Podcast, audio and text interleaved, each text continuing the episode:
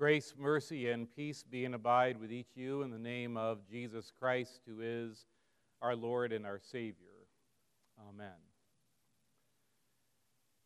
So I wonder how honest uh, you are with yourselves this morning. Here we are, uh, a people that are a, a, sacramental people. We believe in the sacraments, that is, the means of grace that not only does God reveal and extend to us His love, His grace, life, and forgiveness in His very word itself. But He also comes to us through the means of our baptism and at the table of the sacrament of His body and blood. Means by which He extends to us that love, that life, and that forgiveness that can be found nowhere else back to me saying, I'm wondering a little bit how honest you are being with yourselves this morning. But here we are with, you know, these texts regarding baptism. Now, the baptism of John was a baptism of repentance. It was that of, you know, well, maybe we could refer to it as a, a believer's baptism, like uh, a Reformed church, a Baptist, Pentecostal, that it's more of a public testimony about what I am saying and acknowledging rather than what God is doing in my life. And we have then Jesus himself come forward, and you know, you've probably heard enough sermons on saying, well, Jesus didn't need to repent because in no way was he sinful what he did was be obedient to what would be the command of God himself, demonstrating that he was stepping in and he was taking our place. But then you have this powerful, but if you are honest, challenging chapter in Romans from Paul about baptized into Christ. It's a little bit confusing. Now, you might think I got a leg up on you because I'm the pastor, because I went to, you know, a you know, uh, Christian Lutheran college. I, you know, did my pre-seminary studies along with, you know, my undergraduate studies in communications. I went to the seminary. I did the full track, and yes, I had classes that address the sacraments and baptism, but there are some days when I walk in here and I look at it and I'm like, hmm. Driving up to Ocala uh, this week on Tuesday, um, you know, sometimes I use it as, you know, call time to make calls on people by phone and pray with people and other times I'm using it for my own devotional time. I have uh, audio devotions that, you know, I'm trying to continue to make sure I'm staying grounded and fed. But sometimes I turn on the radio, for me, though, that is the Christian stations, and I got one, uh, a sermon by a gentleman that I often listen to and truly respect his um, view of the Word of God as the inerrant view of God, but this is one of those places where so often we veer off differently than where many are, or they from us. Because in no way, even though he used the word, we believe in the sacrament, but they just believe in it as a reminder of what Christ has done for us and how by our faith we are connected to him. But, folks, we need to be open as hard as it is in our human minds for you and me to comprehend, to grasp, and to understand what God has said and what He is doing there, that doesn't change the reality. Kind of like when you and I go outside and the wind will be blowing as the you know, front begins to go through, right? Do you not believe in the wind just because you can't see it? and likewise, maybe we need to consider that when it comes to these mysterious,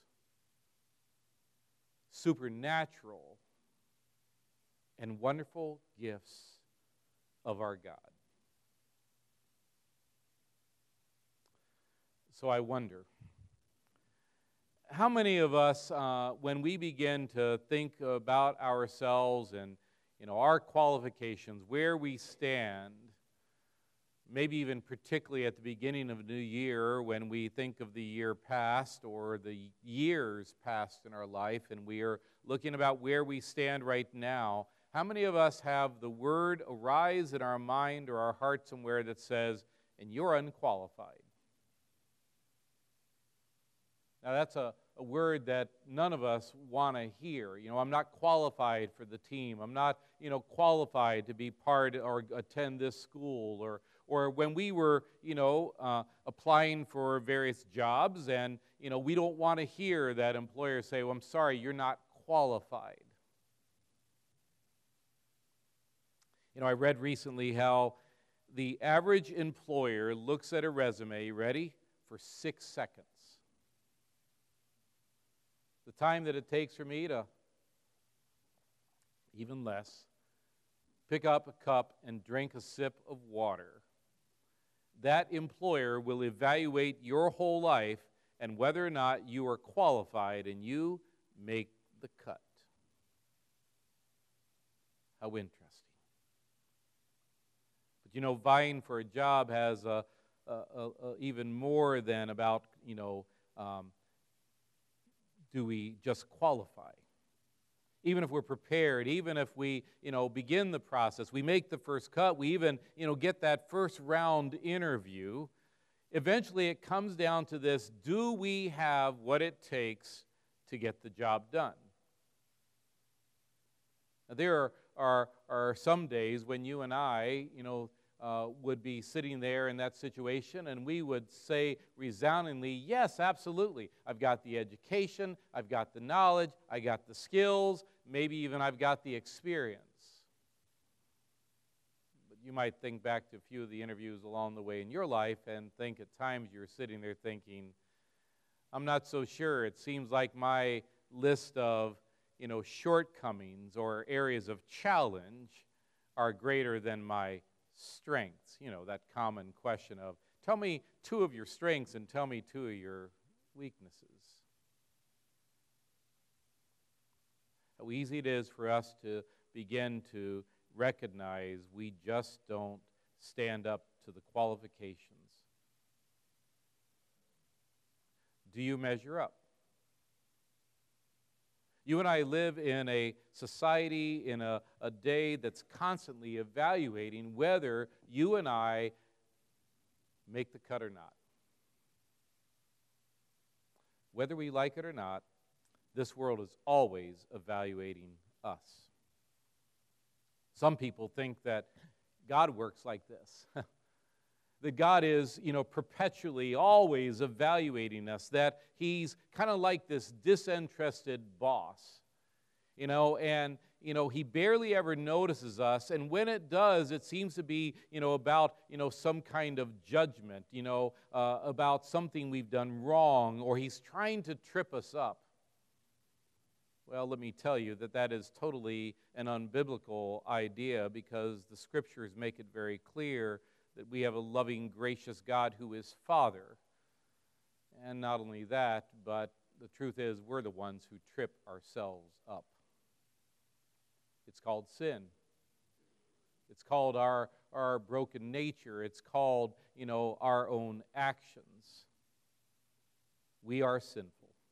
And that's why the Apostle Paul here proclaims a whole new way of life that changes everything a life with God that is exciting, a life that's filled with grace, a, a, life that, you know, through the power of baptism in His name, breaks us free from the power of sin and guilt to live this new transformed life in Christ. It's very different. See, at this point in the writing of Paul to the uh, Church of Rome, he has been spending five chapters up to this point celebrating this free gift of salvation, of God's grace. And that this gift is for all people. But now he asks this question then, saying, What shall we say in response to this? to me, it kind of sounds like a great question that we might ask ourselves as we begin a new year. It's asking, how can you move forward from the old life to the new life, from a life of sin to a life of grace, from a life of hopelessness to a life of hope? You know, there were some who, who thought God's good news meant that they could now sin even more. But God had a whole new way of life for them. So, what are you qualified to do? With all our old, broken, rebellious failures, with our poor record, our, our needy natures, what are we supposed to do in order to live in God's forgiving and renewing grace? How do we measure up to God's standard? Do we stay in that old sinful life that we were living that God's grace might abound? See, he's referring to chapter 5 verse 20 when he you know has told them about you know uh, how grace continues to abound with you know whatever sin there is grace abounds. And they're basically saying well should we go on sinning that there might even be more grace? And by the way that's not a joke they were serious. They thought that this forgiveness that Paul had been preaching and teaching to them about was giving them a license to go on sinning, to do whatever they wanted. Because with that, more grace, more forgiveness would be extended. So basically, maybe we need to ask ourselves do we hang on to our flawed resumes, hoping that God might somehow show us even more mercy. That was the idea in Paul's day. Roman spiritual practices were immoral and self indulgent. Living in impurity, pleasing yourself, was said to be a way of connecting to the gods. Notice that's little g. And yes, they thought there were more than one. But the more people became steeped in those practices that served themselves, the more society became fragmented, corrupt, and their own relationships deteriorated. Life was empty, life was dark, life seemed to be filled with regret. And yes, this still happens today. Some even, without much hesitation, say we're looking more and more like Rome. And maybe that's something for us to consider when we look at our own lives, and maybe it's something for us to consider when we uh, note those that we can and should be having an influence on. It may not be driven, though, in our case, by a group of Roman gods, but holding on to our flawed resumes with the hope that more self indulgence will fulfill us. A few years ago, there was a word, or more appropriately, an acronym, but it was used uh, as a word, and it was YOLO. And it stood for You Only Live Once. And it was popularized by a contemporary song, not Christian, I can tell you that, but it was popularized, this YOLO concept. You only live once, where you began to see on the news where, well, you would see, you know, um, retirees spending their life savings gambling or on some wild adventure saying, YOLO, you only live once. Or you'd find young people who were forsaking their jobs and their careers and, and their responsibilities with you know their families and all so that they could literally dance the night away or you know travel or just kind of you know follow the road and see where i end up tomorrow but it only led them to temporary pleasure. Ultimately, it ended in emptiness and regret. The question then for us is how are we living for the moment? We may not be taking daring risk or dancing the night away, but perhaps we are often focused on satisfaction here and now Maybe it is where we, you know, instead of focusing in on ourselves and self responsibility and self responsibility and self uh, reflection. We instead talk about others that makes us feel better when we compare ourselves to them and tear them down. Maybe it's carelessness towards our family that's causing long-term wounds while we, you know, seek accolades and adventure.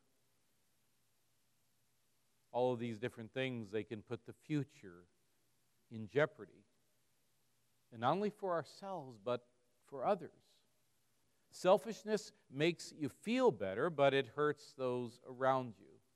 A YOLO life ultimately interferes with the purpose for life that God has intended for us. But let me set you straight, by the way, from God's Word. You don't live only once.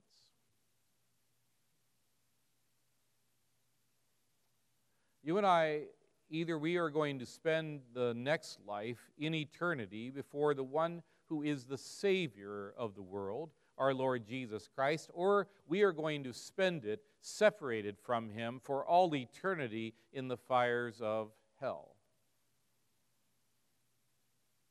By the way, that's not a very popular thing to say, is it? Well, how could that be a loving God? Who would ever send anyone into such a, a setting or cause such pain, but we only speak the truth, and we do so in love, my friends. Yes, uh, there is indeed more than one life.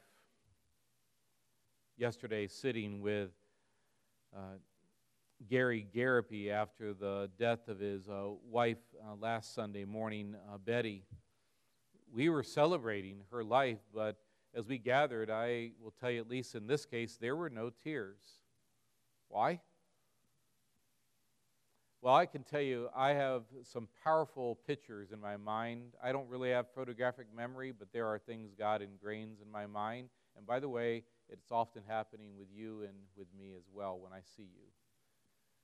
But I would watch Betty sitting uh, back in that corner frail as often could be, probably didn't weigh more than about 80 pounds. Hmm. But when she would come to this altar, her face would beam, her eyes would glisten, and as she received the gift of God's grace, oh, the smile on her face. Why? Because Betty knew that this was not the only life.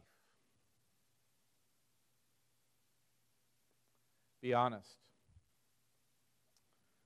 What's on your resume? See, no matter what we've accomplished or how great we appear to be on the outside, how good we are, the good things we do, the way we serve the Lord, there are also plenty of failures.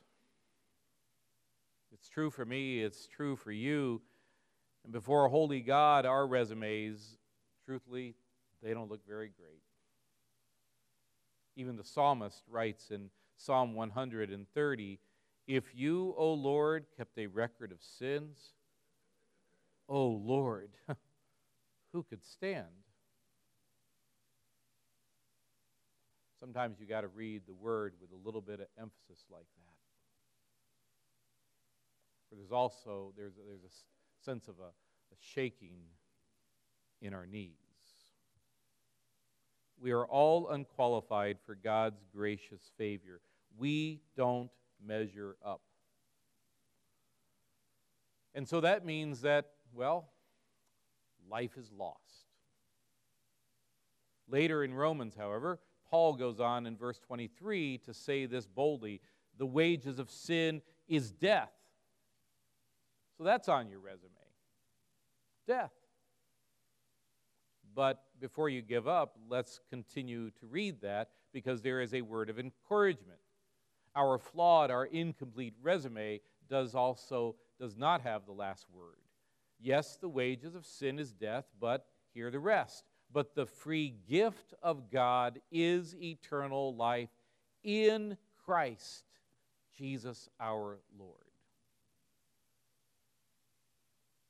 In Christ not in James, not in whatever your name